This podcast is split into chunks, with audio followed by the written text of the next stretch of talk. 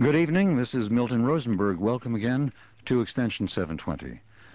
Uh, the Bible is endlessly quotable, but one of my favorite quotations is, In my Father's house are many mansions. Of course, it's mistranslated by those who did the King James Version.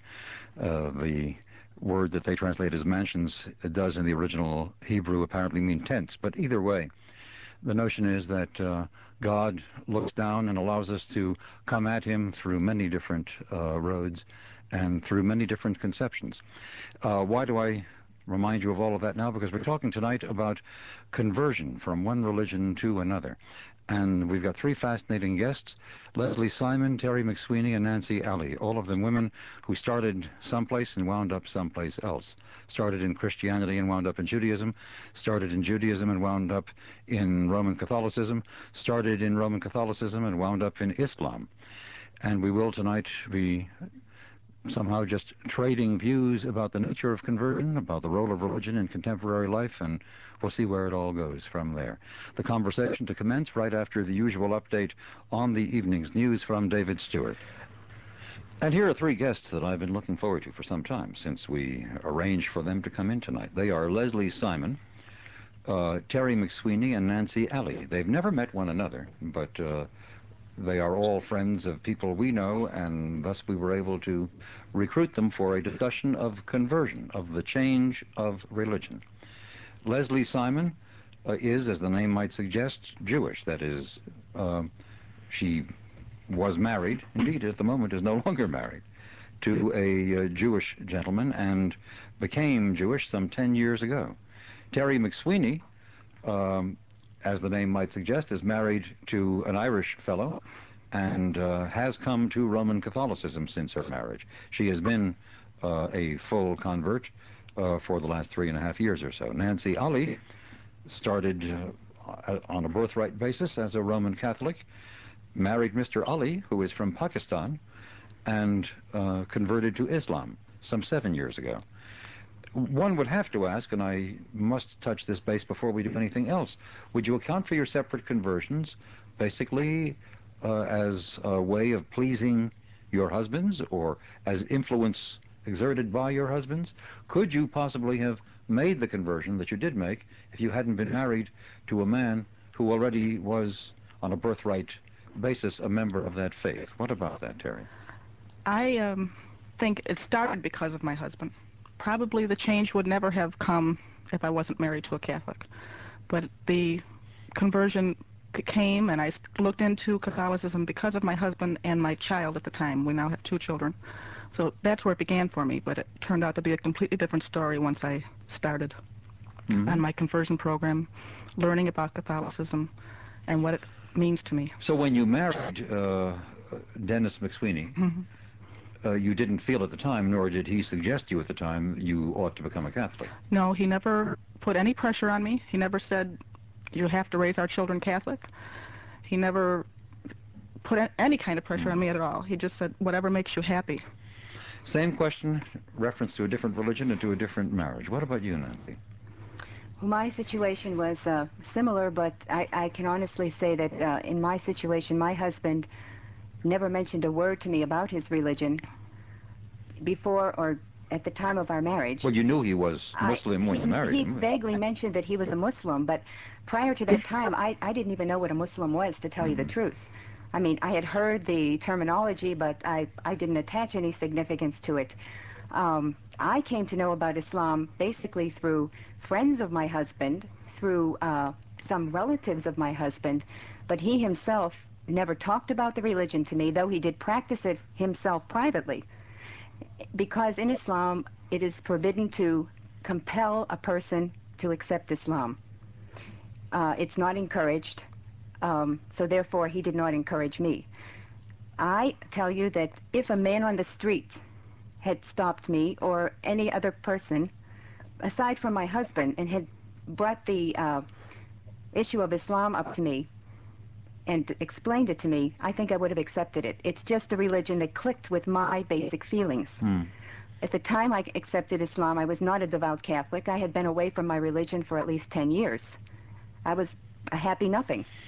But once you learned of the content of Islam, you say it just clicked. It I- just clicked with me. I want to hear about that click uh, in just a moment. I want to talk about what came to each of you that sort of certified and reinforced the necessity for conversion itself. But uh, first, I want to just persist with the question I raised and uh, refer uh, now to Leslie Simon. I had been interested in Judaism for a long time. I had um, inquired about it when I was in junior high school. I had written to a local rabbi, and I had spoken with my father. We should make clear your father was a Methodist minister, wasn't he? Yes, he was. he? Is still, I uh, trust. Uh, yes. Uh-huh. And uh, both of them responded the same way. They said that I was young and um, that they would be happy to talk when I was older, but to give myself time to grow and, and to think it through. Um, What do you think drew you as a child towards I I think that I, I had some difficulty with Christian belief Uh-huh. um, and theology, and um, I was always a religious person, and I enjoyed re- reading religious literature. And when I read about Judaism, uh, I felt very comfortable with the belief system. I liked it a lot. I don't know if I actually would have gone through with a conversion because there's so much more involved than what a person Mhm. believes if I hadn't met a Jewish man, but you have to wonder if you don't meet people um, that are Jewish for a particular reason, perhaps, I don't know. Um, but uh, when I met him, um, we, of course, immediately, well, I shouldn't say of course, because he was essentially non-practicing, and he also in no way pushed or really even indicated that he was Jewish, and I was very surprised when he said he wanted to raise children as Jews. So at that point, we got into discussions and decided to have a Jewish home, and eventually I decided to Yeah. convert myself. Of course, there are. Uh, you've been Jewish for ten years. I've been Jewish Mhm. for many more years than that. Right. But I'm less Jewish than you are. I'm Jewish. I suppose I'm culturally more Jewish than you are. Both my parents were Yiddish speaking and are East European immigrants, and I was raised uh, in the New York ghetto, so to speak. But you are undoubtedly more Judaic than I am. Uh, so many Jews are like me. That is, they're sort of secularized. They have some loyalty to the identity, and they uh, enjoy much about it. But I go to the synagogue about twice a year, and I imagine you go far more often, don't you? I go often, but I don't like to say less or more Jewish. Uh, I, there are a lot of different ways of being Jewish and a lot of different ways that people Well, I'm drawing identify between with being and Jewish express. and being Judaic, because Uh, Jewishness is not merely a religion. Mhm. It is as well an ethnic uh, kind of quasi-national identity, isn't it? and a lot of different kinds of knowledge. And I think, as you said also, that there may be areas of knowledge that I have spent more time with and, and have accumulated more, but other areas where being born in a community and having lived with it all your life, you may know more than I. Conversion is a fascinating experience, and it's a fascinating thing to study. When Nancy spoke of it all clicking for her, that almost suggests a moment of truth, a moment of illumination when somehow you knew you had come upon something that was a deeper illumination than you'd ever had before, and you came to it uh, at that moment in which the fit between your own needs, your own identity, your own beliefs, and an established religious vision, that fit suddenly seemed absolutely right. Um, let's talk about conversion. And I'm wondering whether our other two guests came gradually to their faiths or had something like that flash of illumination. But I'd love to hear it. to begin with, Nancy, about your flash of illumination. Well, I all of my life I have always felt very uh, sad about the fact that uh, religions were separated. That there was a Judaism, that there was a Christianity, that there was an Islam. I, don't. I never felt that that was the purpose of creation. That man should be divided against each other by religion. I thought religion should be something that would draw people close together as a unit. As a unit. Now, there were two things uh, that made everything click. The first thing was I am a monotheist. I always was a monotheist, though I was brought up in the Catholic religion where the Trinity played a part, three persons in one God. It was uh, a di- difficult uh, concept for me to grasp as far as my relationship in worship. Now, Islam says there's one God, only one God. Muhammad is, a, is his messenger. He's not another God. He's just a messenger, a servant of God who was sent with a message to give to mankind. He, Muhammad also says that I didn't come find a new religion. I have come to renew the other two. So Judaism, Christianity, and Islam, to us, to we Muslims, are is a one religion. It was not meant to be separated or divided. Those were the, the two things that made me feel that this is it, one God. I only pray to one God. I don't go through any inter- intercessor to reach my Creator. My, my worship is totally private. If I want to go to a mosque to pray, I can do that. I also can pray in the privacy of my home, in a closet if I wish, and my prayers are counted just as much. You are Sunni Muslim. Yes, I'm Sunni Therefore, you are required by, in Orthodox practice to pray five times a day. Yes, do you do that? Yes, I, I, I try. There are times Yeah. when I, I when I don't. Like I, everyone faults here and there, Yeah. but I try my best to On a do typical that. day, you get on your little prayer rug and you bow Yes. towards Mecca five times a day. Yes, I do. Uh-huh. But that's a that's a very good feeling to me. See, that keeps me in touch with God throughout the day.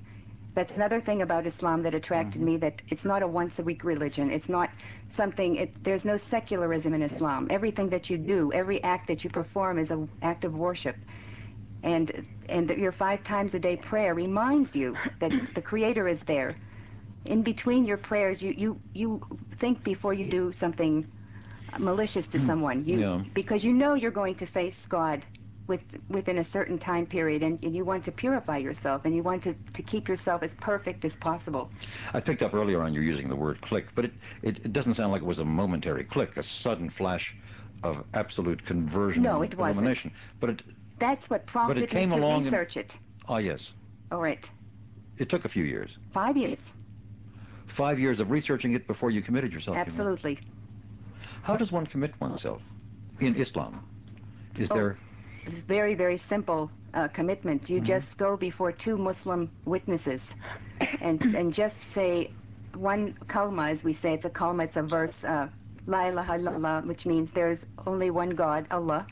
Muhammadur Rasulullah, Muhammad is his messenger. Once you've recited that, recited that kalma, you're a Muslim. hmm That's all there is to it. There's no party, there's no bad, there's nothing in, in, in it besides that. Simplicity. Yeah. Uh, Terry McSweeney came to Roman Catholicism from a Jewish background That's right. uh, over the long haul. In fact, you've only been officially, you've only been baptized For three and a half three years. and a half years. Right. But you were a catechumen and Right. went For- through a good deal of that sort of training uh, Right. and, uh, and church-sponsored learning of Catholicism. That's right. Uh, I was married 10 years before I entered the catechumenate. I think during that 10 year period, I did a lot of soul searching. I knew my husband was Catholic, but he never said anything to me about, oh, why don't you change or anything. I had decided during that time, before I became Catholic, when we adopted our little girl, that um, she would be baptized. My husband left it up to me to make that decision. Why did you decide that? Uh, I wanted her to have some direction in life. I wanted her to be able to grow up and know who she was, to be able to pray and understand to whom she's praying, why she's praying, um, to be part of the faith community. That was very important to me, more important than I ever thought possible to me. And at that time, I myself was not ready, but I made it a very strong commitment. My husband asked me, What do you want to do? And I said, I want her baptized, I want her Catholic. He was from a very religious Catholic home. He had gone to Catholic schools all his life. He also was in the seminary before he met me. He was a Christian brother. And I felt, too, that he had a very strong religious background that could help her along the way, stronger than I'd had as I was growing up. So that was basically why that decision was made. But through that 10 year period, you know, I, having her baptized started me thinking about myself. I inquired uh, at a local priest where we were living at the time, and he said, Well, come on in, I'll give you one on one education, and that scared me off a little bit. So I stopped right there and I said, Well, maybe we'll look into this another time. and then we moved to Schaumburg, and my husband went to um, church several years after we moved there with his mother, and he came home and he'd had the church bulletin with him. And it said, We welcome inquirers. Anybody interested in coming? Come. Well, most of the inquirers that went that evening just had made an appointment, and everybody knew that they were going to be there, but I was different. I came in off the street, nobody knew, and there I was. And uh, Father Ron uh, Lewinsky was sort of surprised to see me, and he asked me about my present faith and why I was there. I had to fill out the questionnaires and everything. And I didn't think I would go back, but I kept going back and kept going back, and there was something that just drawed, drew me Mhm. to uh, Catholicism. I kept asking more questions. I kept challenging people around me, but instead of um, getting a lot of, uh, well, this is that, or things like that, uh, or anger because I was challenging these people to make me believe, I got a lot of friends out of it. I got a, faith community that made me believe. You found community Yes, that was important. more than you found community first and, and God afterwards. It sounds yeah, like that's where it started. That's Yeah. where it started growing for me. And Mhm. there are steps in the catechumenate that we go through and for the first three or four months of that program I didn't I couldn't make a commitment it was a struggle for me. I was going back and forth in my mind whether I could believe in Jesus, whether I could change my faith and really go in a drastic direction. And then somebody said to me, "Why don't you just relax? Stop challenging everybody. Stop being angry about it and trying to make people come to you with all these answers.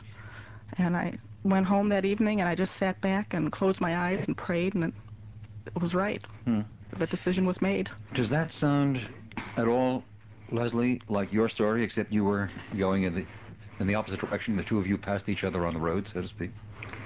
At first, I have to say, I, listening to both of you, I, it's really fascinating to me hearing these stories. But I, it, it was different. I, um, my faith and beliefs sounds a little more similar, maybe, to Nancy's um, story in that I don't. I think they've changed very little. I think that my belief um, is essentially what it has been um, for as long as I can remember.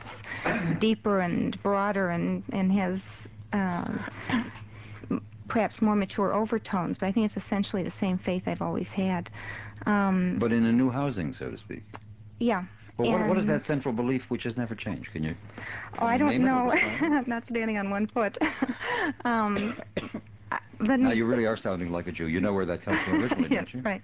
That's what they asked Rabbi Hillel. Yes, yes. Give us the ultimate meaning of the law while standing on one foot. Right.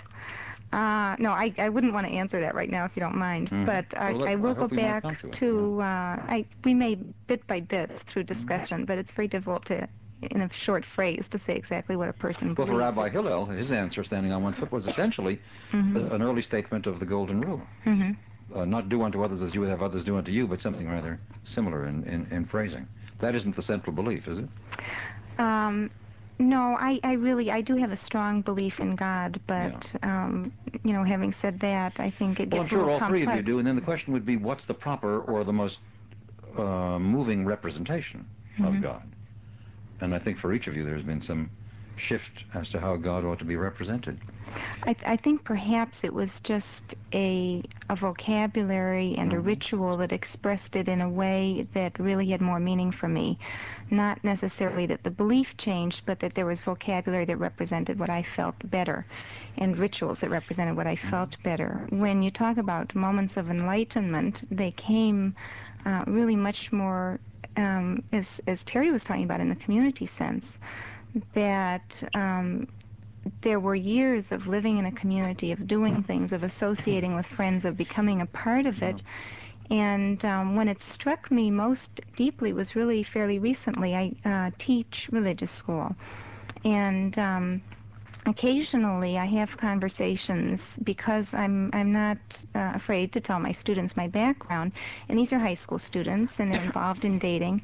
They have a lot of questions and um, a lot of issues around interdating.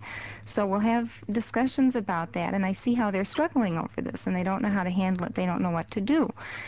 And um, I myself am dating again now over the last two years, and it's now that I really register um, how far I've come. And if if there's um, a lightning bolt or something, that's what it is.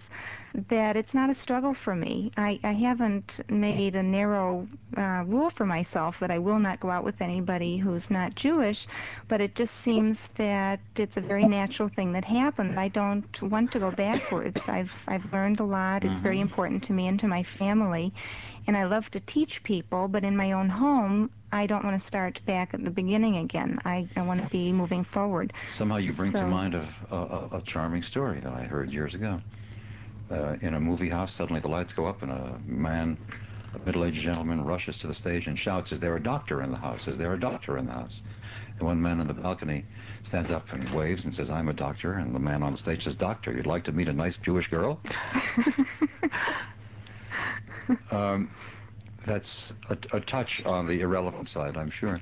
But you seem to be saying that having been married once to a Jewish man and that marriage is no longer operative, hmm if you marry again, I suppose you want to, you think you would just as soon keep it in the family, keep it in the religion. There's no question about it. Yeah. And I I can really see um, uh, in being with a person who's not Jewish and considering going out with them that um, it's a very subtle thing, but there are differences of culture and community and outlook and perspective and so on and so forth. And um, Yeah. they Each they of you then has found more community, it would seem to me, and more Mhm. fulfilling sense of community in a community to which you came rather than the one from which you came.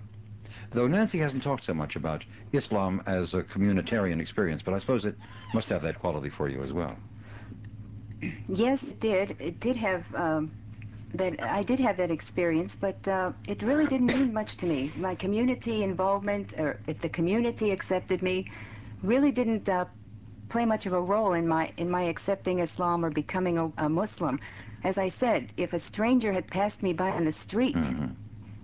and put this concept in front of me, and he never or she never had seen me or passed me again, I still would have become a Muslim. I want to tell you now what I have in mind, a little game I'd love to play with you after we pause for some commercials. There is a famous old Jewish theological work, the Kitab al-Khazari, the Book of the Khazars, which written by Yehuda Halevi, which um, imagines, because it's probably not truly historical, the debate that must have occurred before the king of the Khazars. The Khazars, a Turkoman people in what would today be Crimea or the Caucasus, converted en masse to Judaism in, I think, the 7th or 8th century AD. Um, but then supposedly, according to the legend, and this is what Halevi elaborates uh, in his book, uh, this was after a, he invited to his court uh, a leading mullah or imam, uh, that is a theological representative of Islam, a leading rabbi, and a leading uh, Catholic um, priest, and uh, asked them to demonstrate to him and to argue before him the comparative merits of their religions. Now, in this book, the uh, the rabbi wins because it was after. Uh, because that was the decision that the king of the Khazars made, and thus the mass conversion of the Khazars, which apparently did really occur over a million and a half or so people. Um, I elect myself the king of the Khazars, though the outcome is by no means uh, necessarily going to duplicate that which we have in the original work by Halevi. But I'd love to hear the three of you uh, put forward whatever arguments or whatever persuasive considerations you think appropriate in suggesting that those who have little faith or those who are not fully content with the religious commitment they've got might find greater truth and greater fulfillment if they came to Judaism, Catholicism, or Islam, respectively. Um, that I trust is something you feel up to, and we'll take a whack at it right after we pause for these words. Thank you, Mary D. Our most interesting guests tonight are three fine uh, women, Leslie Simon, Terry McSweeney, and Nancy Ali, each of whom has gone through a conversion. I just learned something fascinating from Nancy Ali while we were uh, taking those commercials. Not only did you convert from Roman Catholicism to Islam, but you say it. It's all right. You can say it. You were once a Roman Catholic nun, a sister. Yes, I was. In which order? The Sisters of the Holy Family of Nazareth. So you were a very serious Roman Catholic. Yes, I was. Oh, if- if you can't get much more serious No. than that. Yeah. Well, I am not the king of the Khazars. I'm merely a, be, uh, a befuddled and muddled uh, middle-aged college professor who really has no clear faith, though, as you know, some Jewish background. But I'm open. I'm open to anything really persuasive. Persuade me. I'll start. For me, taking Catholicism as my religion, as my faith, was a very special gift. And you have to take faith as a special gift. And the friends and the community were very important to me. But more important than that is I received the Holy Spirit. And you go through stages in the catechumenate or the program of conversion when you're changing to Catholicism. And the first time I really felt the Spirit strong, swell inside me, was the, the first rite that we had to go through, the first Sunday in Advent, and the rite of entrance. I felt the community behind me, welcoming me and all the other catechumens. I felt a lot of love and warmth, but more than that, I felt Jesus within me. It was a really warm experience. Everyone applauded. Um, they applauded because they were happy that we had chosen to be among them, and they were happy because they wanted us to be among them. And I was very proud that I could become Catholic and really believe in Christ and know that all of these people were supporting me and God was with me. And it kept on growing and it's still growing and I have so much to learn. And being a part of this community, no one pushes you. Everybody wants you to ask questions and they will help you. You have a sponsor. I'm a sponsor this year, and this sponsor walks with you through your journey of faith. And my sponsor is still a very good friend of mine, and she still answers many questions for me. So that is just the friendship and the spirit growing within you is such a special sp- part of becoming Catholic. Then the kind of proof you offer, uh, and it's one of a number of proof, proofs which one gets in theological argument, is the proof in which cognition, belief, mm-hmm. the theology is confirmed and is validated by feeling. Oh, feeling validates belief rather than uh, belief and close argument leading you to some new, deeper feeling for God. My faith and my feeling and the love from people around me and love no. from God made all the difference to me. And so you make that leap of faith, as Pascal calls it, mm-hmm. based upon uh, a kind of emotional tone, which was unique in your experience up to that point. Very, very unique. Yeah. Mm-hmm. Which is one route to God, surely, and one mm-hmm. route to a whole new religious tradition. Uh, have similar things happened to uh, Nancy Ali and to Leslie Simon? Well, I could respond because there were similarities and differences. I'd like to ask a question Please. first, though. Um, Terry, one of one of the problems that I hear talked about most often um, for people who are becoming Jewish, and I know that I experienced myself, or not a problem, but a, a, difficult thing to get over, is developing any sense of being a part of a community. Um, that there is such a strong sense of Jewish community, and um, conversion to Judaism has not been um, something that happened very frequently until recent years. Um, and it's different from Christianity. That Christianity, there may be many communal groups, um, and often there is no sense of community. I know in Protestantism it is uh, rare that there is.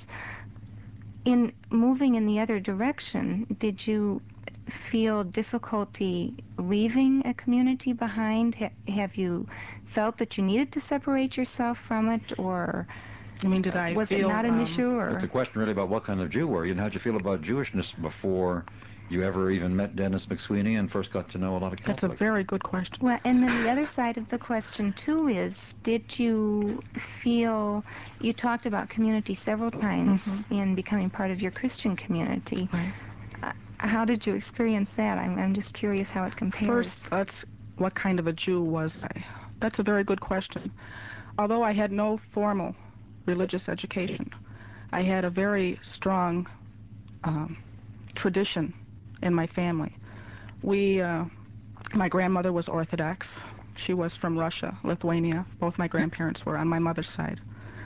And I learned a lot of the history of Judaism from her. Not that you would find in textbooks, her own personal history of Judaism. Uh, we celebrated the holidays, uh, Rosh Hashanah, Yom Kippur, Passover uh, Hanukkah. We had Hanukkah parties. All of this was a very special part of my life. And I was told and one of the problems I had when I converted to Catholicism was, do I have to leave all of this behind me? Do I have to say, cut it off here? And the priest that was working with us, Father Ron, made it a very strong point, especially to me because of the change, Mm-hmm. That no, don't leave your heritage behind you. That's always a part of you, and it always will be.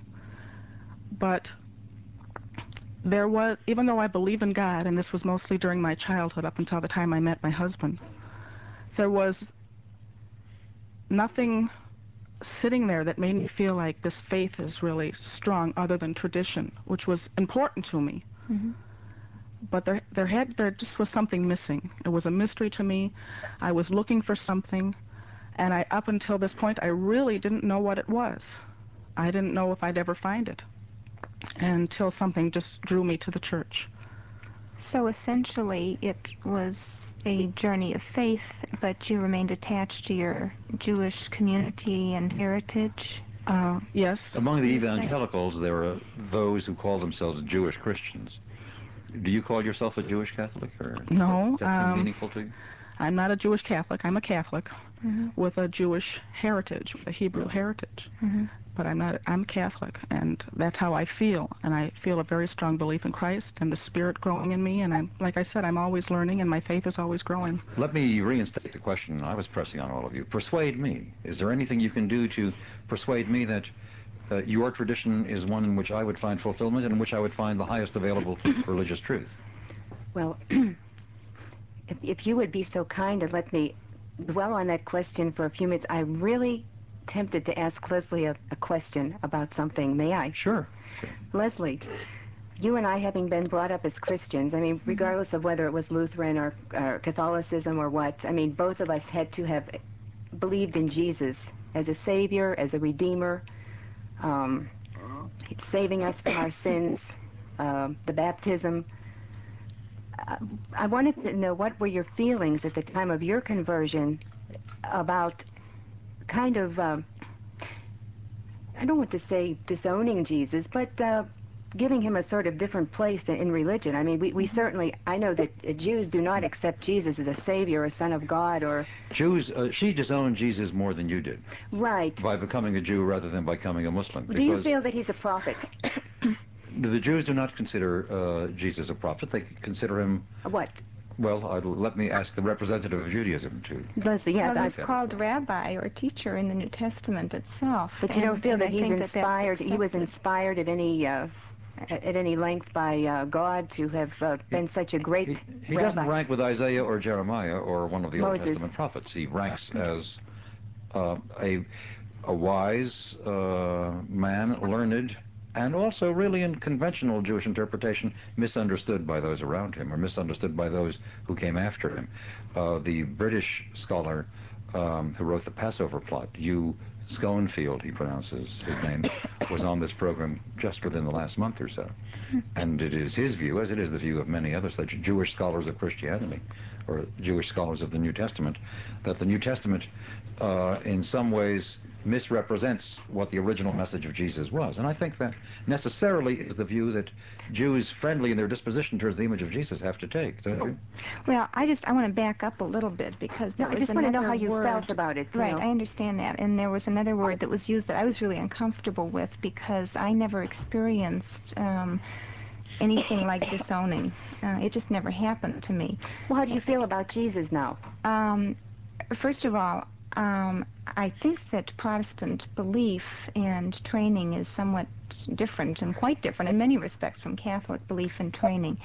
And um, I suspect that there are many Protestants, like I was, who have a very foggy idea of what Jesus represents um, at best. Did you read the Bible at all in your religion? A great deal, I did. Then yes, did- my father Well, you was were a the, minister, da- you we were read the it. daughter of a Methodist minister. Yes, You must have and I was very familiar with the Bible. There's no question about it. It happened that my father um, preferred what I then called Old Testament, and so I spent a great deal of time with that.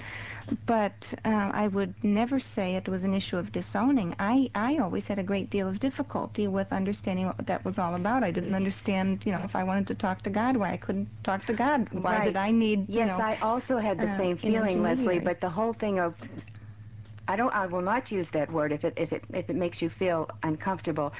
Let's say we, in theory, when I embraced Islam, I had to say that uh, I had to bring Jesus down a step. We'd say he's not the Son of God. But you do treat him as a prophet. Both Moses and Jesus are prophets. Yes, but we also Islam. treat uh, Muhammad, peace be upon him, as a prophet also. But the seal of the prophets, the last of the prophets, The last of the prophets, prophet. but we don't uh, give him any lower or higher distinction than we give any other prophet. See? Don't you give him higher distinction? Oh, absolutely not. No, no, that's absolutely un-Islamic. We are not allowed to distinguish or make one higher. Maybe God, in His infinite wisdom, has His priorities, but we as human beings in no way can do that. But Jesus and uh, Moses and others who have prophetic quality in Islamic teaching uh, were much as Paul speaks of himself uh, in Corinthians. Uh, they saw as through a glass darkly, but it was only Muhammad who saw clearly and fully because he is the last of the prophets.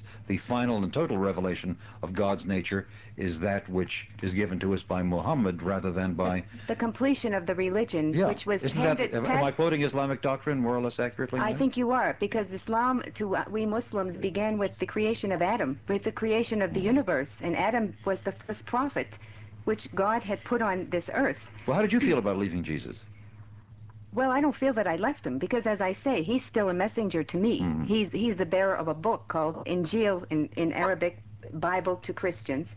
Um, so therefore, I, I don't feel at all that I have uh, uh, insulted him because I never really could understand how he was God. All right, that was Mhm. always a problem with me. How was he God's son? How was he equal to God? That that's something Could I that's ask never. Nancy a question? Yes, go ahead. If you um, never understood how he was God, uh, was this true before you became a nun? I was looking for answers. That's why I And went to the is- convent. I wanted to find out. I wanted the answer. I wanted to believe better than, than I was believing before I entered. And I said, if I do this, I'm bound to come out with answers. Well, Mhm. as a matter of fact, I came out more confused than I went in. You know, that was one of the things that that you're talking about now is one of the things that appealed to me about Judaism when you asked for an argument. And um, one of the problems that I had growing up with Christianity is that it's so heavily centered around faith and feeling. And I, I think it's a fallacy that, you know, Christianity is, is creed and Judaism is deed. But um, if there's an emphasis in any direction, it's more toward faith and feeling in Christianity, I think. And things happen to people, events in their lives, periods in their lives, where you just don't feel it. You wake up one morning and you just don't feel it. And then what are you? And I had a great deal of difficulty with that. So one of the things that I've appreciated very much about Judaism is um, the idea that it doesn't, whether you feel it or not, you're still commanded to follow the mitzvot, to follow God's commandments Same in Islam, and yes. um, you know it it provides for me um, an avenue to make a statement of faith It, that it structures your life. it structures my life it Mhm. allows me to say even though i'm not feeling it or i'm not believing it today i am still a part of this community i am still a part of this belief system i'm still a part of this way And I still life can't use the same of plates living. for uh, for meat as I use for non-meat foods. right That really that really is a religious uh, requirement. Yeah, and I think it I think it's also a statement of faith. You know, if And it's a it, statement of faith. especially, especially Mhm. if you do it on a day when you don't happen to be feeling any great sense of religious enhancement. And on Friday night, you should always light the menorah and say the Kaddish. Is that important? Um, well, we don't say the Kaddish in, in my home, but we certainly do light candles Yeah. and have Uh-huh. Sabbath songs so and there's, stru- there's meal. structure. And, yeah. Of course, there is structure in Islam, There- and there's considerable structure in There is considerable structure in Catholicism, of course, when Yeah. we go to the Mass. I mean, the whole thing is structured. Any of the holidays, any of the Masses, any of the special feast days, anything we do is structured. But maybe not quite as much structure carried over into the home as is true for the other two religions we're talking about. That, I think, depends on the Ritual requirements enacted in the home. It depends on the individual family too, or the individual person that's Catholic.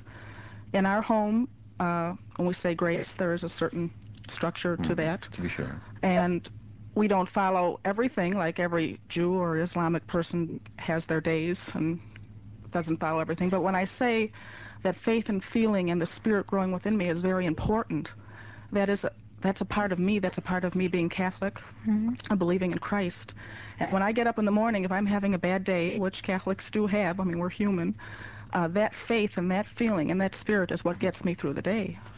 We do have to pause once again. We're quite late for commercials because I'm so fascinated in what the three of you are saying. But I must point out that uh, though Terry made some effort to lead me to her faith or show me the basis on which one can discover the intrinsic truth of Catholicism, both uh, Leslie, who shares the faith of my father's and shares it more fully than I share it, uh, or Nancy, who shares the faith of my Semitic cousins, which I don't share, but of which I, but in which I've always been interested. Neither of you have offered me a kind of theological line of persuasion, which might begin to get me to consider that perhaps the traditions you represent are each of them, respectively, the most effective way to God, the most effective way to full religious truth. And I'm going to give you one more chance to do that after we pause for these words. Thank you very much, Mary D. We will be on to the phones uh, more or less at the usual time. We'll open the lines right now. The number 591-7200, 591-7200, 312, the area code if you're calling long distance, and as usual, we try to give long distance calls priority. We await your calls with considerable interest, whether you want to pose a question to our guests or get in on the discussion and uh, share some of your own experiences. You don't have to be a convert to call us and join in the program. 591 7200. But can you make a con- or can you begin to uh, make the effort? If you wanted to persuade me that Islam is the way, what would you draw my take my attention to? Well, one thing I would like to clarify before I mention anything is that uh, I cannot persuade you to become a Muslim or anything else. I would say that that is totally in the hand of God Himself. Mhm. I believe that God enlightens those who whom He wishes and kind of pulls the curtain down on those who He wishes not to. He has so far chosen not to enlighten me about the correctness of the way of Islam, though I've had the opportunities. I, uh, I know something of Islam. Right. I have many uh, sure friends who are Arabic scholars one way or another and uh, who will talk with me about these things. A great scholar at the University of Chicago, Mhm. um, Rahman, Mhm. um, but uh, I, it's not something that comes from God, religion. First of all, you, something you've But got. there to- is, but there is argument as well. Surely there is a mode But if I had to persuade you, let's say if I wanted to um, uh, say to you, uh, some, say something to you to make you ponder on Islam, I Mhm. would say to you that it's a religion which complements the human nature of a of a person. How? How? Okay, there are certain. First of all, there are in Islam you have sins against mankind and sins against God. You have duties towards mankind and you have duties towards God. If I if I intentionally harm you, bodily or mentally, in Islam we say that that's I've committed that sin against you. On the okay, let's say I don't know if you believe in Day of Judgment or anything like that, but on the Day of Judgment, that like on when we're being judged, you have to forgive me for that. First, God will not forgive me until you have forgiven me. It's a fair religion. The sins that are, or the, the obligations that I have to my Creator, uh, okay, my prayers, my fasting, my um, giving of zakat every year, the poor do. Those are sin. Those are duties that I'm ob- obligated to do by God. They're duties to God that I have to perform. If I don't do those, I'm punishable by God, I, and He has to forgive me. All right. So that that's one thing. Another thing is, I would say that it's a religion which hasn't cut itself off from the previous ones. It includes Judaism. It includes Christianity. The only difference is it doesn't call it Christianity. It doesn't call it Judaism. It, it's totally Islam. Pardon my turning a touch political, but then religion and politics to some extent Uh-huh. interact. One doesn't get the sense that in the contemporary era, Islam has been especially well disposed towards a sense of brotherhood and sharing with uh, those that other people of the book, the Jews. Politics has somehow entered in and corrupted or transformed uh, that friendliness towards Judaism, or at least towards the secular works of Jews, the major secular work being Zionism and the founding of a Jewish state? Well, let me say this: that I feel that um, what you're what you're telling me here is that um, we're talking politics now, strictly politics. And As you were saying what you were just saying, I. I couldn't help but ask Let me myself, and aren't some of those PLO assassins good Muslims? oh, I don't know. I can't make a value judgment on their on their uh, re- relationship with uh, with God Don't they think themselves good Muslims? I don't they know. pray? I, I really couldn't. I could not, in, in all honesty, answer that question. I have no right to pass a value judgment on a human being that I do not know. I do not know their set of circumstances. I do not know why they're doing what they're doing. I cannot make a value judgment. I will say one thing. The news media, I feel, tends to uh, propagandize a good deal of what is really happening in those countries to the side they wish to favor, okay? I will say another thing that all through history, when a, when a group of people want to accomplish a certain goal and can't get it done any other way, they'll they'll they'll tend to use the name of a religion as their banner, as their Mhm. cause. Well, we're doing it in the name of Islam. We're doing it in the name of Christianity. I mean, if you go back to the Crusades, the time of the Crusades, I mean, you had Muslims and Christians fighting each other. How do we know that was really a war of religion? I mean, we don't know that. In many situations, you'll see priests and bishops outside throwing holy water on war tanks. I mean, as far as I'm concerned, religion doesn't belong there. But yet, you know, the religion must be there. Well, in the broad sociology of religion, it's commonly understood that no matter how devout particular practitioners may be, and how pure certain central charismatic figures, founders of religious Mhm, uh, mhm. visions may be, that religions, once organized, uh, inevitably interact with the other institutions of the real world, and that religions take on political purpose and political usage just as they take on other kinds of But they should. They can, and they're allowed to. As a matter of fact, my religion, I mean, there, there is no separation in my religion between uh, uh, religion and state law. You know, in, in, in totally Islamic country, the law is based on the Holy Quran. Oh yes, uh, you lived for a while. You've told me in Saudi Arabia. is that is truly a theocracy, That is a far more than yes, it is. we could even imagine. in So of course, it, it, I mean, religion is politics. Religion is a lot of things. Religion is all of so- society and all of social life and all that it encompasses. But what I'm saying is, there are there are situations where religion is used as a um, a scapegoat, let's so to Mhm. speak, for for something which is uh, co- kind of covered up. Mhm. I don't think the PLO, uh, as a matter of fact, I don't think the PLO are running around calling themselves good Muslims anyways. I've never heard them say that. Have you? Oh yes, I think they they often do. Um, indeed, in general, uh, and, you know, and mind you, I am not unresponsive to the dilemma and the tragedy of the Palestinian people, and I am Mhm. not one of the. Um, I am loyally and uh, significantly a Jew, but I am a Jew who profoundly disdains the views of the Likud party, say, and uh, of the works and ways of uh, Begin and Shamir, uh, and uh, the West Bank policy and all the rest taken by the original Begin government strike me as um, indecent and indeed even ultimately injurious to the prospects for stabilizing the role and the prosperity of Israel in the Middle East.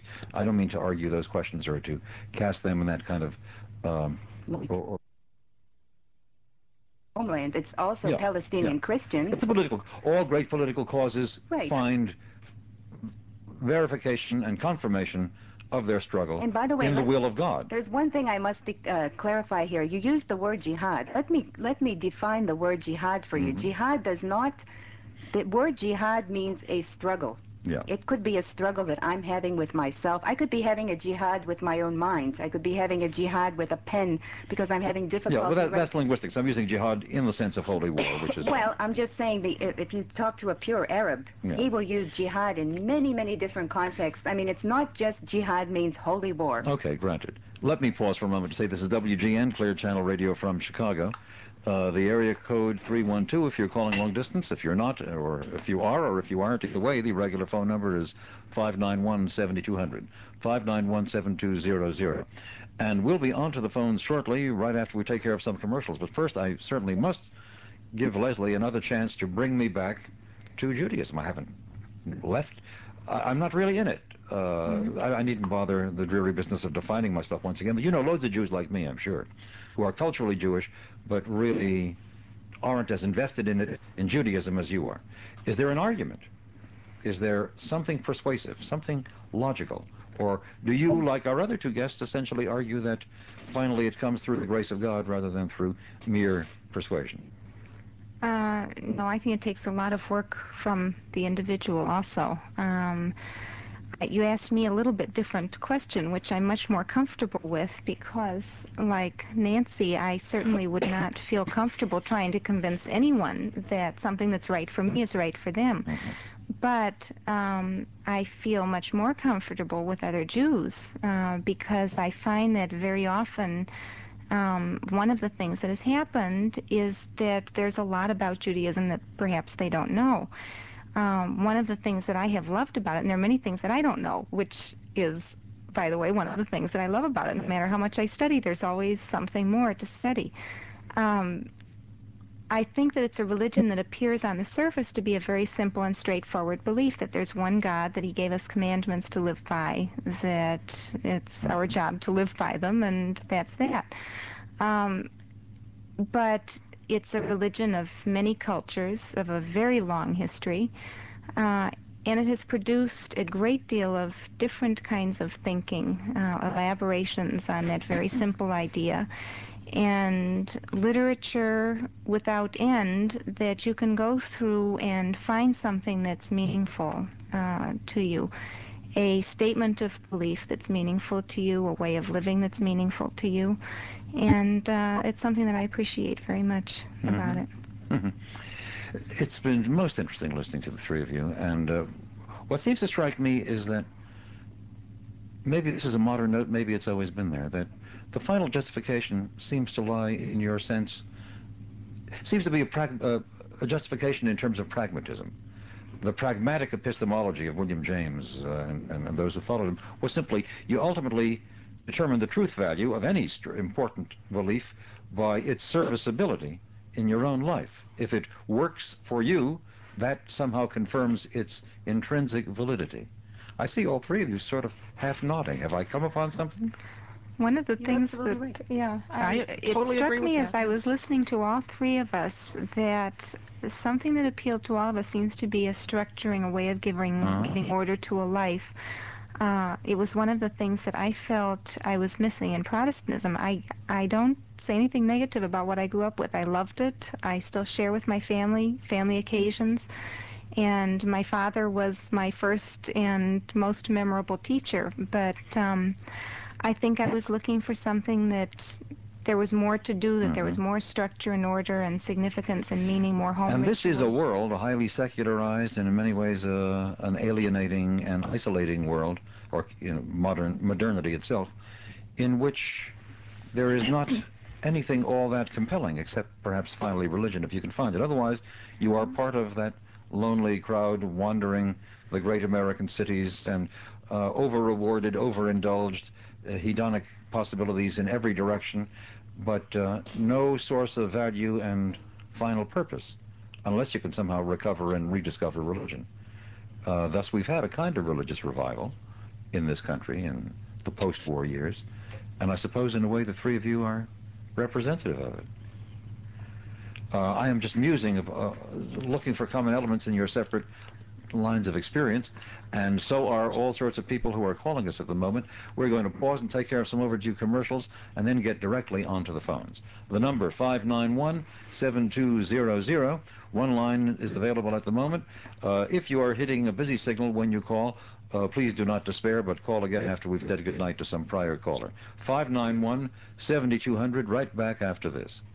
Thank you, Mary. And those guests, to fully reintroduce them and then directly onto the phones, are Leslie Simon, who converted from Methodism and from Protestantism more broadly to Judaism, and is now a staff member at the Spertus College of Judaica, if I've got that right. Mhm. The director of Continuing education. continuing education.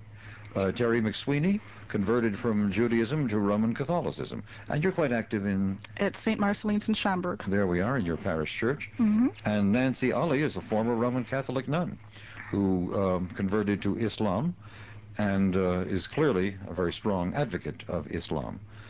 591-7200 is the number, and we're going to get right onto the phones. Here is the first caller. Good evening. Good evening, Yes, sir. I just wanted to give you uh, possibly an argument that uh, what has worked for me, uh, you want some convincing, I guess. Um, my background was I was a spiritual zero. I, I called myself, I grew up in the 60s and tried various things, mysticism, occult, uh, spirit, travel, Eckankar. I made a point of doing a study and analyzing everything that I got into and out of, and finally, what uh, I wanted to reuse the term that was used by one of your guests. It clicked for me, and it's Christianity for me. I studied the Old Testament, the Talmud. I uh, had Jewish friends, and the New Testament, and I saw after I I was through fighting with myself after I started looking into it, investigating instead of trying to tear it apart. I saw how it meshed, almost like a left hand with a right hand. The fulfillment. Uh, I one person said that the Old Testament is not complete without the New, and the New, a lot of questions are answered in the Old. I saw how it came together beautifully for me, and it was a matter of studying and analyzing, but I Sir, on blind faith myself. I wonder if I missed something. What were you originally? To what were you uh, more or less born? Uh, I was nothing really. My parents were nothing. It was just more or less go along till I hit about 16, 17 years old, and Uh-huh. was just starting to seek out different things uh, through friends and everything else, and did some of my own study and research. Matter of fact, I did try the Bible a few times. I found it, uh, quite honestly, so boring. I fell asleep the first couple of times. But I was reading it, trying to read Well, it's, it. a, it's an interesting personal account. From it, then you draw what uh, I had to analyze. useful generalization. I had to analyze for myself to see what really made sense. What Mhm. uh, the one of the questions I was going to raise is what is the focal point of each one of your guests' uh, religion? And I found for myself the main final focal point was it wasn't community, which does play a part of it. It should come into there. It wasn't good feelings because a lot of things I got into said, well, you'll feel great, you'll feel loved for me, it came out the ultimate question, life everlasting. And these short 75, 80 years that we're given here on this planet, I always felt there should be something more. Christianity opened that door to me, and I saw how the facts, uh, for me, meshed the Old and the New Testament. Mhm.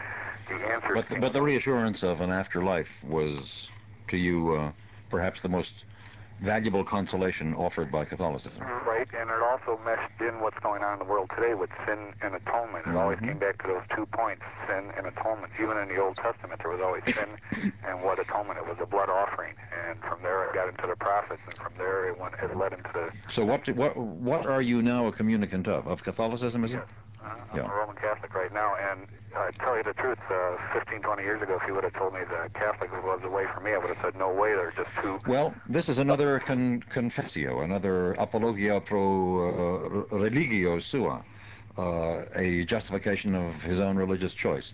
Um, commentary from our guest. Well, being Catholic, and this gentleman being Catholic also, uh, he says the afterlife is the focal point that that brought him to Catholicism and makes him comfortable with it. Um, as I've said, my faith community is important, but more important than that, my focal point is that I can believe in Jesus, that he's a very important part of my life, that the spirit that he put within me, that grew within me and brought me to him, is what makes me love being a part of Catholicism. Let me thank the caller, and I, uh, it occurs to me to ask you something, or to speak for a caller who's probably trying to get through but isn't here. Um, you do know, don't you, that um, though this is a church-going and a synagogue-going country, and there has been a religious revival, religious renewal in recent decades, that uh, lots of Americans are intrinsically indifferent to religion and view it as rather um, archaic super, superstition. And if they won't call themselves atheists, as some proudly do, they will say of themselves that they are agnostic. They don't know, and in truth, they don't much care. the challenge of present existence and the moral urgencies of present existence are fully available without any religious mediation. What do you say to people like that?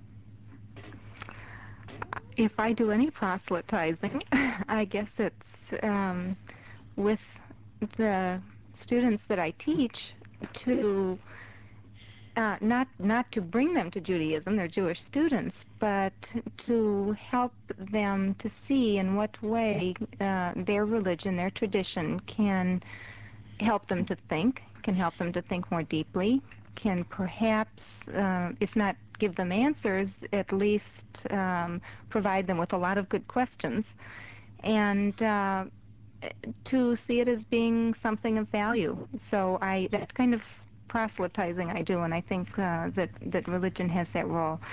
Um, I, I think also that um, being a religious person is a way of looking at the world, and to a certain extent, um, people sometimes have that capacity more than others, just as there are artists, and artists look in the way mm-hmm. at the world in the way artists do, and some have religious sensibility and others don't. Some. But I think that it can be learned, it can mm-hmm. be enhanced. I think we all have a seed of it, and um, I that I try to bring mm-hmm. to my mm-hmm. classes. Nancy. Yeah, yes, I uh, think the feeling of apathy, uh, which has cropped up over a generation or so, is uh, due to the fact that um, certain organized religions have gone have made too many alterations and changes. See, when you uh, tell a person that uh, you you must believe thus such and such, and if you do not believe this, this will become a sin for you, and then five years later turn around and say, well, let me give an example of the eating meat on Friday in Catholicism. When I was a child, I dared not touch a piece of meat. I thought that I would just disintegrate in, uh, right in front of someone if I dared eat meat. And then five years down the line, they turned around and said, oh, it's okay now, you can eat meat. Well, you can't do that to a human being because a human being has a logical mind. And what you tell him in matters of faith, he would like to think that that is going to be the law for until he passes into another life. Now, the thing that convinced me in Islam, that's another uh, attractive issue, is that uh, Islam has not changed in the past 1405 years. Whatever was a sin or a good deed 1405 years ago is no less or more than that right now. Um, uh, the Quran has been preserved intact for 400, 1405 years. Not one mark in the book has mm-hmm. changed. So that, the, the authenticity is there, so therefore I can find some truth in it. Let's get back to the phones. Here's the next caller. Good evening, you're on the air. Yes, I wanted to ask Nancy Ali about Islam as a proselytizing religion. Um, one of the things I always loved about Judaism and about Jews that I knew was that they never tried to convert you. And one of the things I've always uh, noticed about every Muslim I've ever met, and I am a Muslim, um, uh, born Muslims, is that they seem to spend a lot of energy um, trying, if you show interest in the religion or whatever, trying to to convert you. And um, although it may not be Orthodox Islam, it is a perhaps a cultural uh, attribute of people who grow up in certain countries. I don't know as Muslims, but it's something that bothers me about my own religion. Oh, okay. I'll try to answer that as best I can. Uh, as you know, we're not to, to, to approach people who uh, express no interest in Islam. As I can't go to Mr. Rosenberg and, uh, after the show is over and say, well, I have some books I want you to read. Uh, I think you should consider becoming a Muslim. This is the greatest religion. I, I, I, we Muslims are not allowed to do that. What we must do, though, is once a person has expressed an interest, it is our duty and obligation to convey the message of Islam to them by saying that the basic fundamental rule of there being a one God, that Muhammad is a messenger of and a servant of God, that we accept him as a prophet, we must tell them that much. And then if they still seem to uh, pursue an interest, it's our obligation as Muslims to pass that information on to them. Where we don't force them to become Muslim, but we must pass on the information. But see, that was what was curious about Mr. Rosenberg's question to you when he asked um, how would you interest, or if someone showed an interest in your religion, what would you say? And you didn't say that. And I find this very difficult in myself.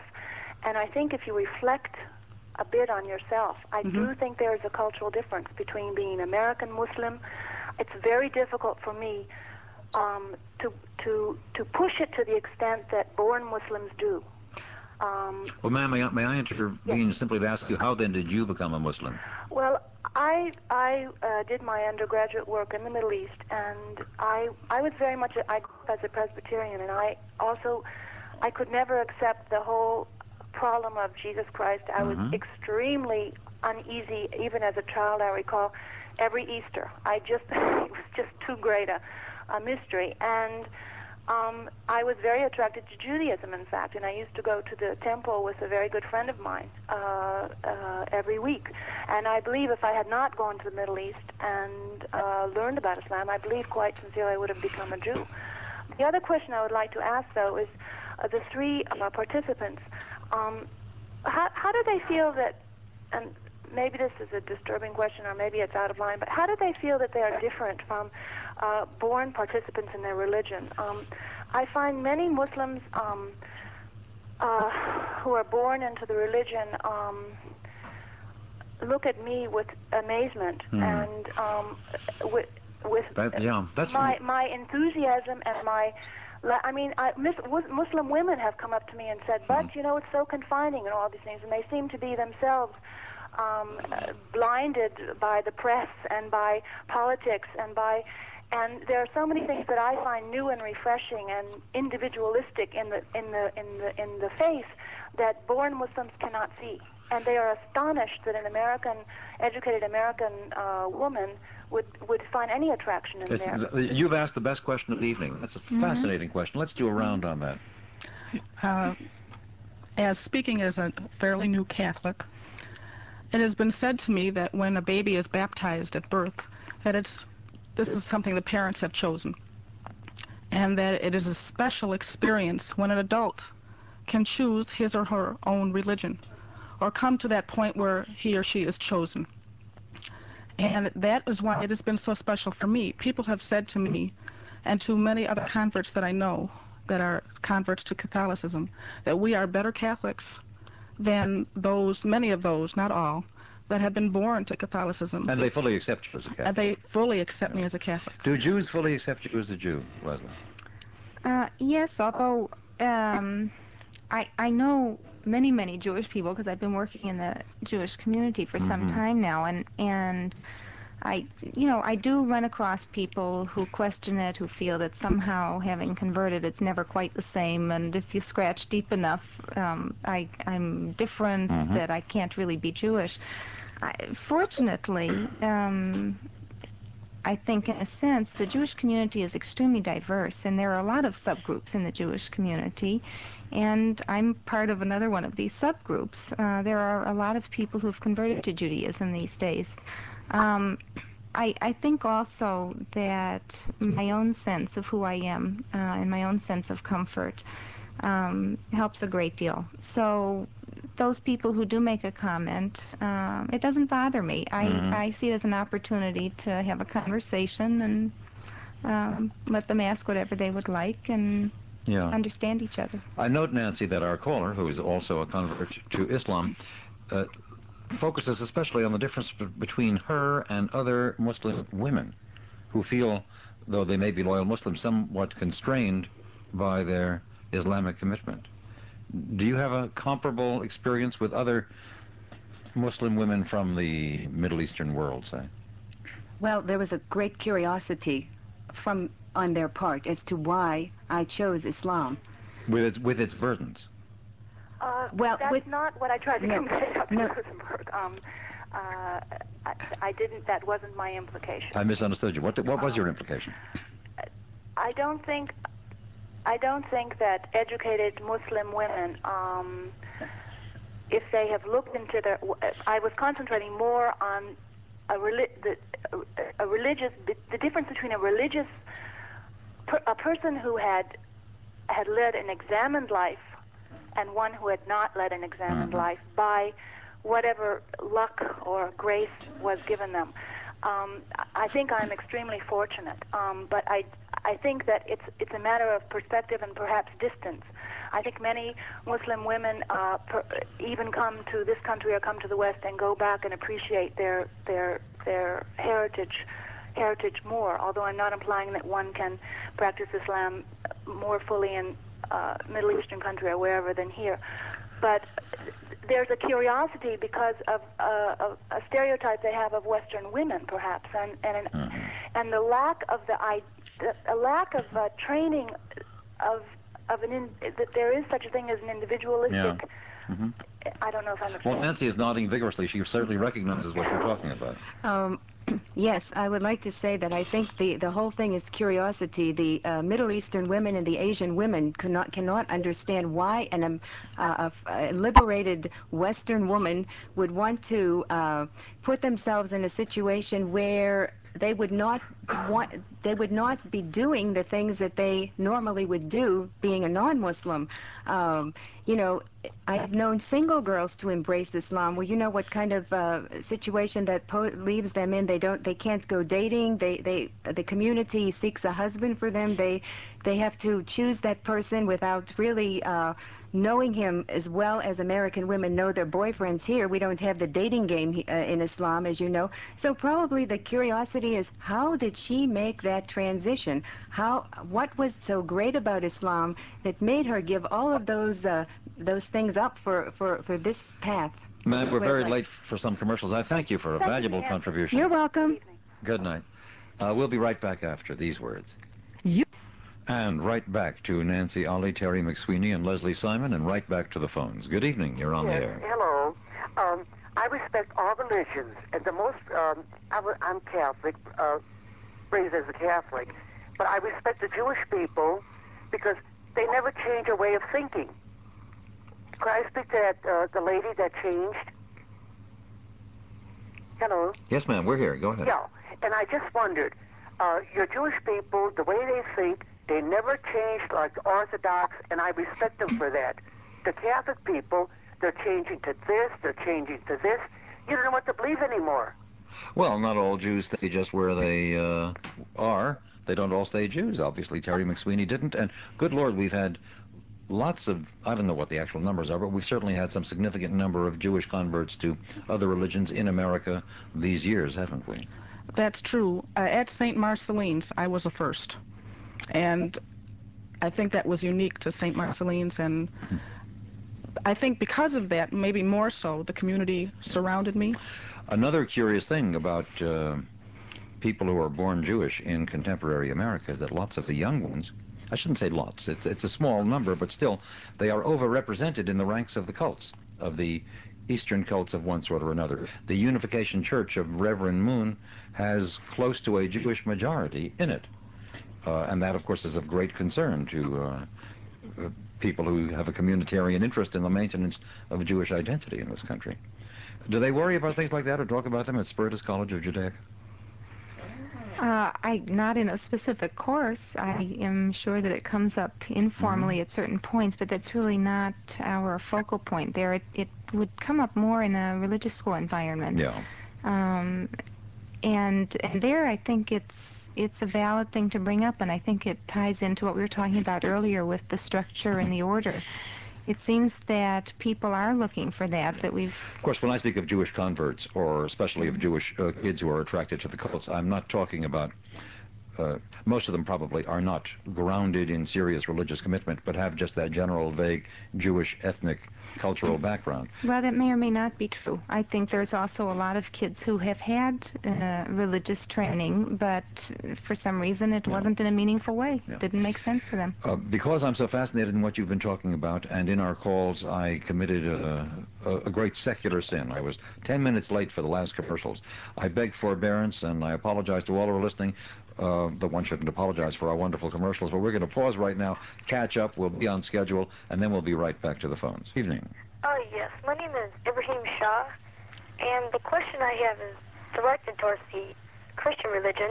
Um, how do they see God or observe, not, not God, but how do they see Jesus and, and observe him as uh, the Son of God or equal to God? Well, let's turn to one resident Christian on this panel. That's a very difficult question that many people are still doing a lot of research on. How do they see Jesus as the Son of God? We believe that in the Trinity, and the Father, the Son, and the Holy Spirit, and there that's one God in three forms, and that's the best explanation I can give you as a new Catholic myself. I'm still learning, and I'm looking for answers, and if anybody can help me, I'd be more than willing to listen well, to them. one thing you're allowed to say is that's the central mystery of That's Christianity. definitely the central mystery of Chr- Christianity. That's what it's all about. Right, then how can you believe in him as the Son of God if you don't know about, you know, this? I'm not sure I understand if you don't know about. Well, I mean, you're saying that you're still studying about it. Oh, sure. I know, but then how can you believe in him if you're still studying about it? I believe in, in the basis of Christianity of Jesus and the resurrection, and I believe in everything he stood for as I read it through the Bible. Ibrahim, how old are you? Uh, I'm thir- 14. Are your parents um, uh, American or are they born in? Well, I was I was a Christian and I converted to Islam. And as a Christian, I was very confused on how they could say that Jesus was the Son of God or equal to God. hmm You know, and the explanation that they told me that um, there was Mary, and you know she had gotten pregnant. Yeah, well, we know it's a mystery, but let me ask you now, uh, something now. Um, I, uh, you're 13, did you say? 14. 14. You read and write quite well, I'm sure. Yes. Uh, is it conceivable to you that uh, you might have grown up without learning how to read and write, and then suddenly one day uh, a voice would speak to you and would say, uh, recite, read, and uh, you would protest, but I can't read, I don't know how to read, and the voice would just insist, read, recite, and you would find magically you're able to read that which is put before you? Well, that could happen. You recognize the reference. That's how. Right. That's how Muhammad is first inspired and uh, and reads from sacred sources the scriptures which become the Quran. Right.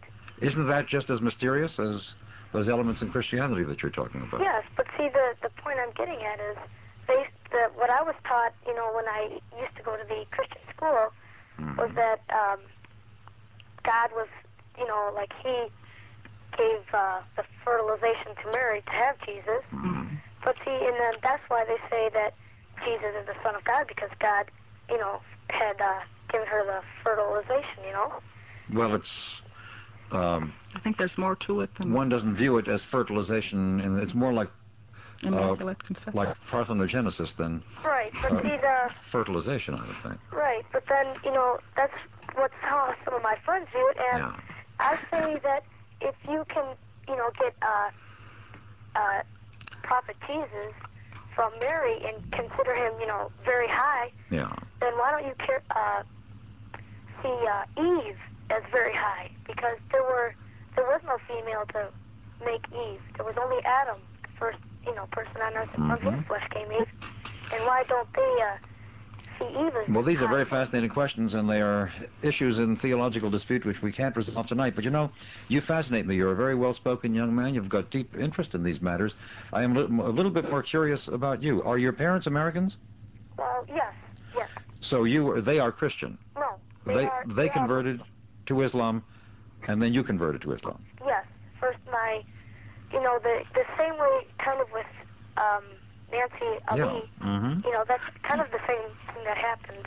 My mom, you know, knew um, a man from Pakistan, Yeah. and he would not tell her anything about the religion, and she studied it on her own, and it was up to her, you know, if she wanted to become a Muslim. Then you changed your name too, I gather. Yes, I did. Mm-hmm. Uh, you know, I used to have a Christian name, but you know, now that I've been become a Muslim, I think that the name that I have now is very How is your, apart from your inner belief, uh, how do you live differently? I mean, in the world, as a young 14-year-old who is a Muslim, has that changed your your Um, way of life? very little. Uh, there's you know certain um, eating habits that are different, Yeah. No more pork. right? No pork, and you know I never drink. You know, there's no drinking, and um, you know you shouldn't. You know, you should be modest and Uh-huh. stuff like that. You know, it, it hasn't changed much for me.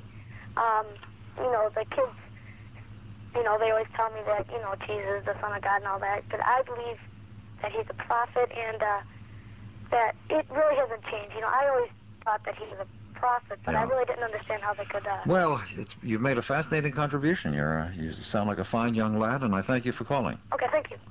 Are there many um, American converts to Islam Do, we, do you know any numbers on this, Nancy? Oh, gee, I wish I had done my homework. I, I don't know any numbers, but uh, yes, there are a lot because I, I'm saying there are a lot because I meet a lot of them. Mm-hmm. Uh, in my community at the Islamic Foundation, where uh, I teach Islamic school, um, I meet a lot of American convert Muslims at the American Islamic College. I meet a lot of them through the Islamic Information Center of America, which is a, a dawah, uh, I shouldn't say dawah, you don't know what it means. It's a a way of conveying the message of Islam to Mm-hmm. interested people who want to know about the religion. Yes, many Americans are converting to Islam, Mm-hmm. and many Western Europeans also. Are you in, uh, is the Islamic community in Chicago in um significant contact with the black Islamic community? Yes, Uh, We've got two divisions of it, of course, uh, both of them based in Chicago. yes, but I wouldn't call them divisions. Uh, actually, um Two different movements. Well, that yeah, but see, part of that movement, part of that uh, black movement had uh, merged with the Sunni Muslims. Mm-hmm. So a great majority of them are us are are a part of us now. So they're really not divided. Uh, they we all have different uh, mosques in different Yeah. areas, which are convenient for us to travel to.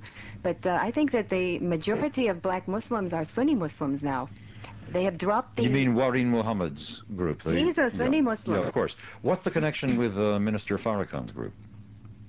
Oh, I don't know anything about Farrakhan's group, to tell you the truth. Um, I know him more uh, as a politician than I do as a Muslim, so I really can't make a comment. Well, he claims direct theological lineal descent from Elijah Muhammad, and uh, they are the na- they still retain the title Nation of Islam. Well, Elijah Muhammad was a um, kind of a person who uh, awoke something in Mhm. them to make them become Muslims. But see, they consider him a, a prophet. Uh, That's why. That's why they're different from us, because we Mhm. Muslims say that there is no prophet after Muhammad. That Muhammad is the last of There the is no. God but God, and Muhammad is the Muhammad is his prophet. servant and messenger. Yeah. And back to the telephones. 591 7200. Good evening. Good evening, Milt. Just want to mention another fascinating educational evening. Thank you, sir. Um, when I was listening, you had asked uh, the, the members that are there tonight um, for some convincing argument, perhaps, of uh, why their religion was the religion of truth. So I was thinking to myself what I would have answered if uh, you had presented the question to me. Um, I would like to say that I share a similarity to, I think her name is Leslie. I'm a Jew myself, with one difference that I'm not a converted Jew, but I had grown up as a non-religious Jew to a later point in my life, approximately 10 years ago. And um, one of the big things I still have to confront daily with family members and old friends that uh, that I meet who, who see me and still wonder, and, and I think it's really the same question that, that was presented.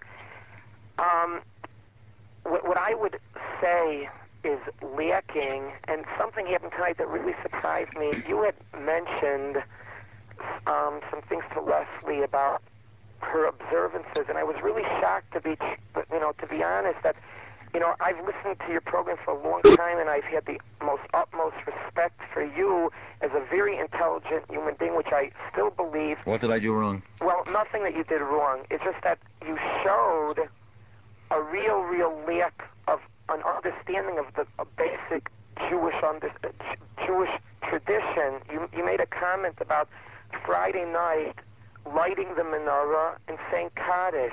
Yeah. Now, menorah is something that is is I should have said the candles. You're quite right. Okay, and and Kaddish, like I, you're confusing it with Kiddush. Now, I'm I'm not Kiddush. Kaddish is on Yom Kippur, and I should have said the Kiddush. no, right? Kaddish is something that somebody says is a um, when somebody passes away. Yeah. Now, I'm not calling it at all as a criticism, but to prove my point that I know myself that I grew up and I went through the basic Jewish um, Hebrew school and bar mitzvah, and with without any commitment whatsoever, because in my own family there was no commitment. This was like something that all Jewish kids went. I grew up on the North mm-hmm. Shore, and we all went and got bar mitzvah, and it was something that had to be done.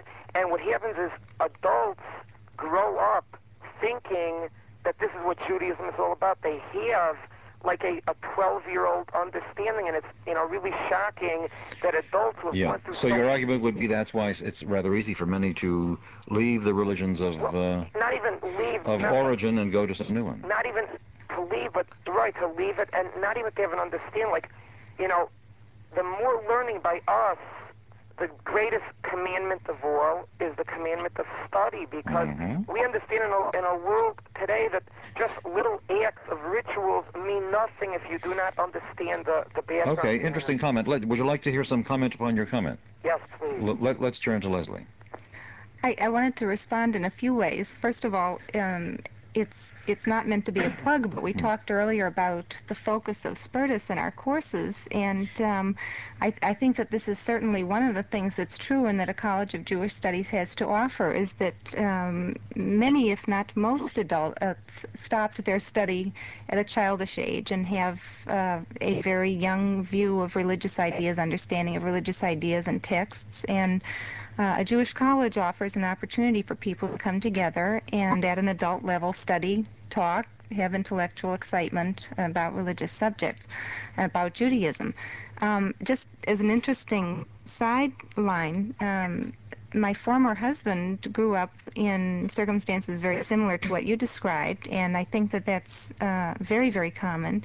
And uh, what happened when he married me, um, I do object to people looking at me as a fanatic because I converted. It's not true. I have been a religious person, observant person all my life. Uh, it's in a new framework now.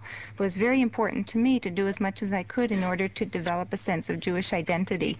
And he found himself going through a whole transition uh, that he needed to go through as I went through it in order to keep uh, our family as a unit. Let's thank the caller. Uh, th- this a, a perverse question suddenly occurs to me. Each of you has two kids. Mhm. Um, how would you feel about your kids marrying the kid of one of your two, other two colleagues on this program tonight? You know, I've I've done uh, a few times. I've talked. I mentioned with high school age children, and and one of uh, the boys once said, if your son wanted to marry, say, a Methodist. Uh-huh. exactly. I, uh, and it's it's very difficult thing to answer because my family um, was respectful of me and of my choices and have been supportive, and I've appreciated that very very much on the one hand, and I would want to offer that same kind of respect to my children and their judgment. On the other hand. Um,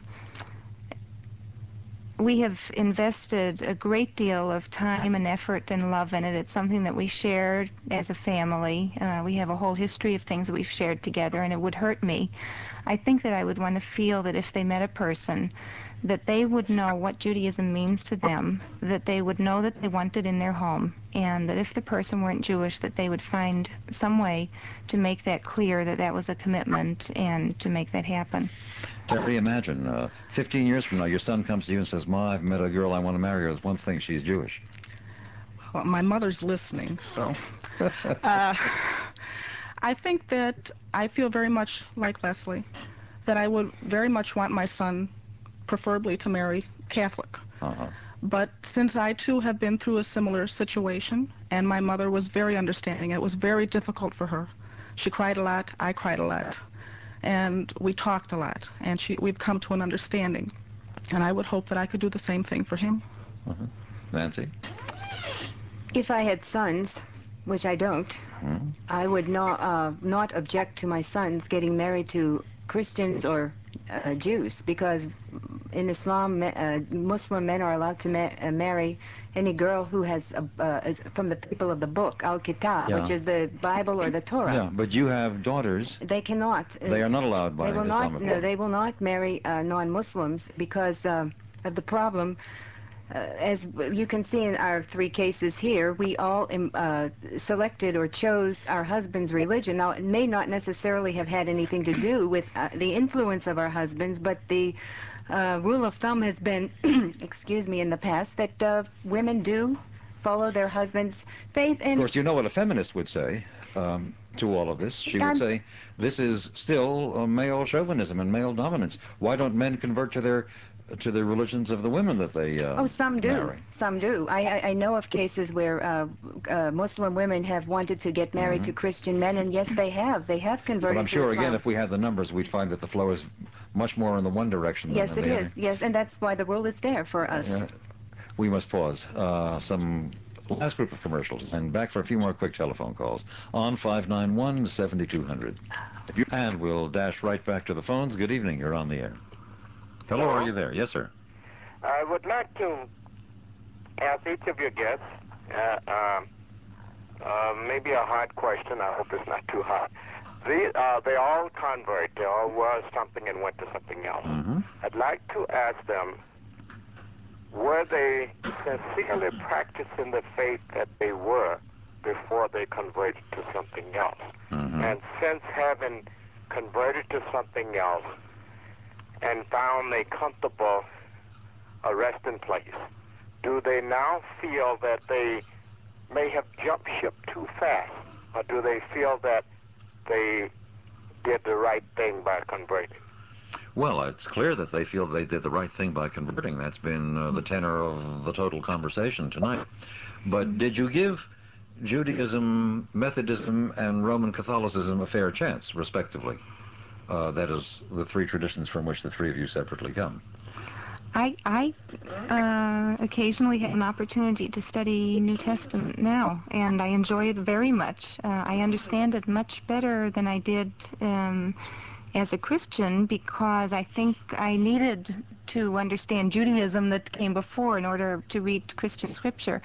Um, I I loved what I grew up with. I was practicing, and uh, I must say though that uh, before I converted, I was moving from church to church. I was clearly looking for something.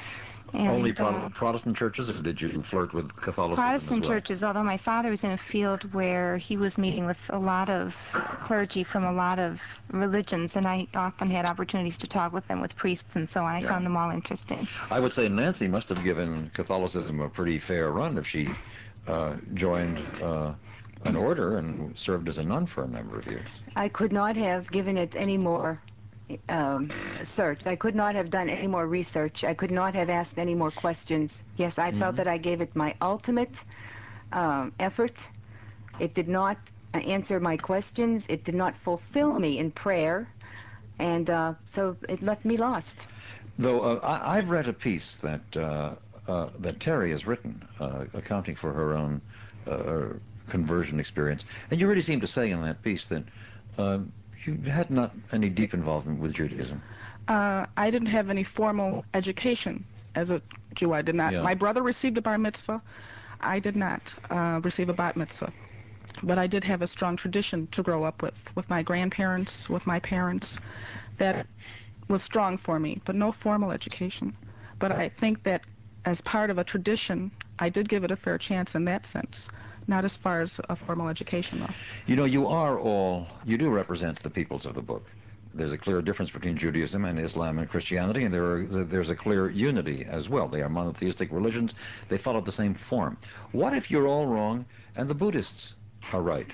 What if, indeed, uh, the ultimate reality that we can only vaguely apprehend is a monadic central essence which fills all of the universe and of which all of our separate lives partake, and only when we shed the illusion of our separateness can we rejoin the Brahman, which is the ultimate pervasive reality. Uh, and only when we fully can do that can we avoid the cycle of rebirth and uh, constant karmic rebirth at higher or lower levels depending upon whether we have comported ourselves well in the last life. That's a whole religious vision. It's shared between Hinduism and Buddhism, and there are millions in the world who believe it. Maybe they're right. Does it bother you that they might be? You know, one of the things that I have really appreciated about the conversation this evening is that I think none of us has talked about our way being the only right way. Mhm. I think we've all talked about it being something that's been very significant. That's why I important offer you a really different, a really different way in, in in my reference just now to the Eastern tradition. It's quite different from Mhm. the peoples of the book. I think you have three people who are very comfortable and happy where they are. Yes, we are very uh, happy and no one way is respectful right. of, of what others Uh-huh. have. You are, and I'm very impressed by that. Uh, even a touch envious. Uh, as, a, as a secularized person who's got no deep commitment to anything but considerable interest in religion, uh, I'm. Uh, it's always fascinating to me to meet people who have faith and uh, and find more than consolation, find even revivification through the faith. And I think that's clearly true of you. And you've given us a um, very um, lively program. And for that, I thank you most sincerely. We are rapidly running out of time. Our guests have been Leslie Simon, Terry McSweeney, and Nancy Ali. Our thanks to all for listening and for the excellent questions that came through. We'll be back again tomorrow night at 9 o'clock.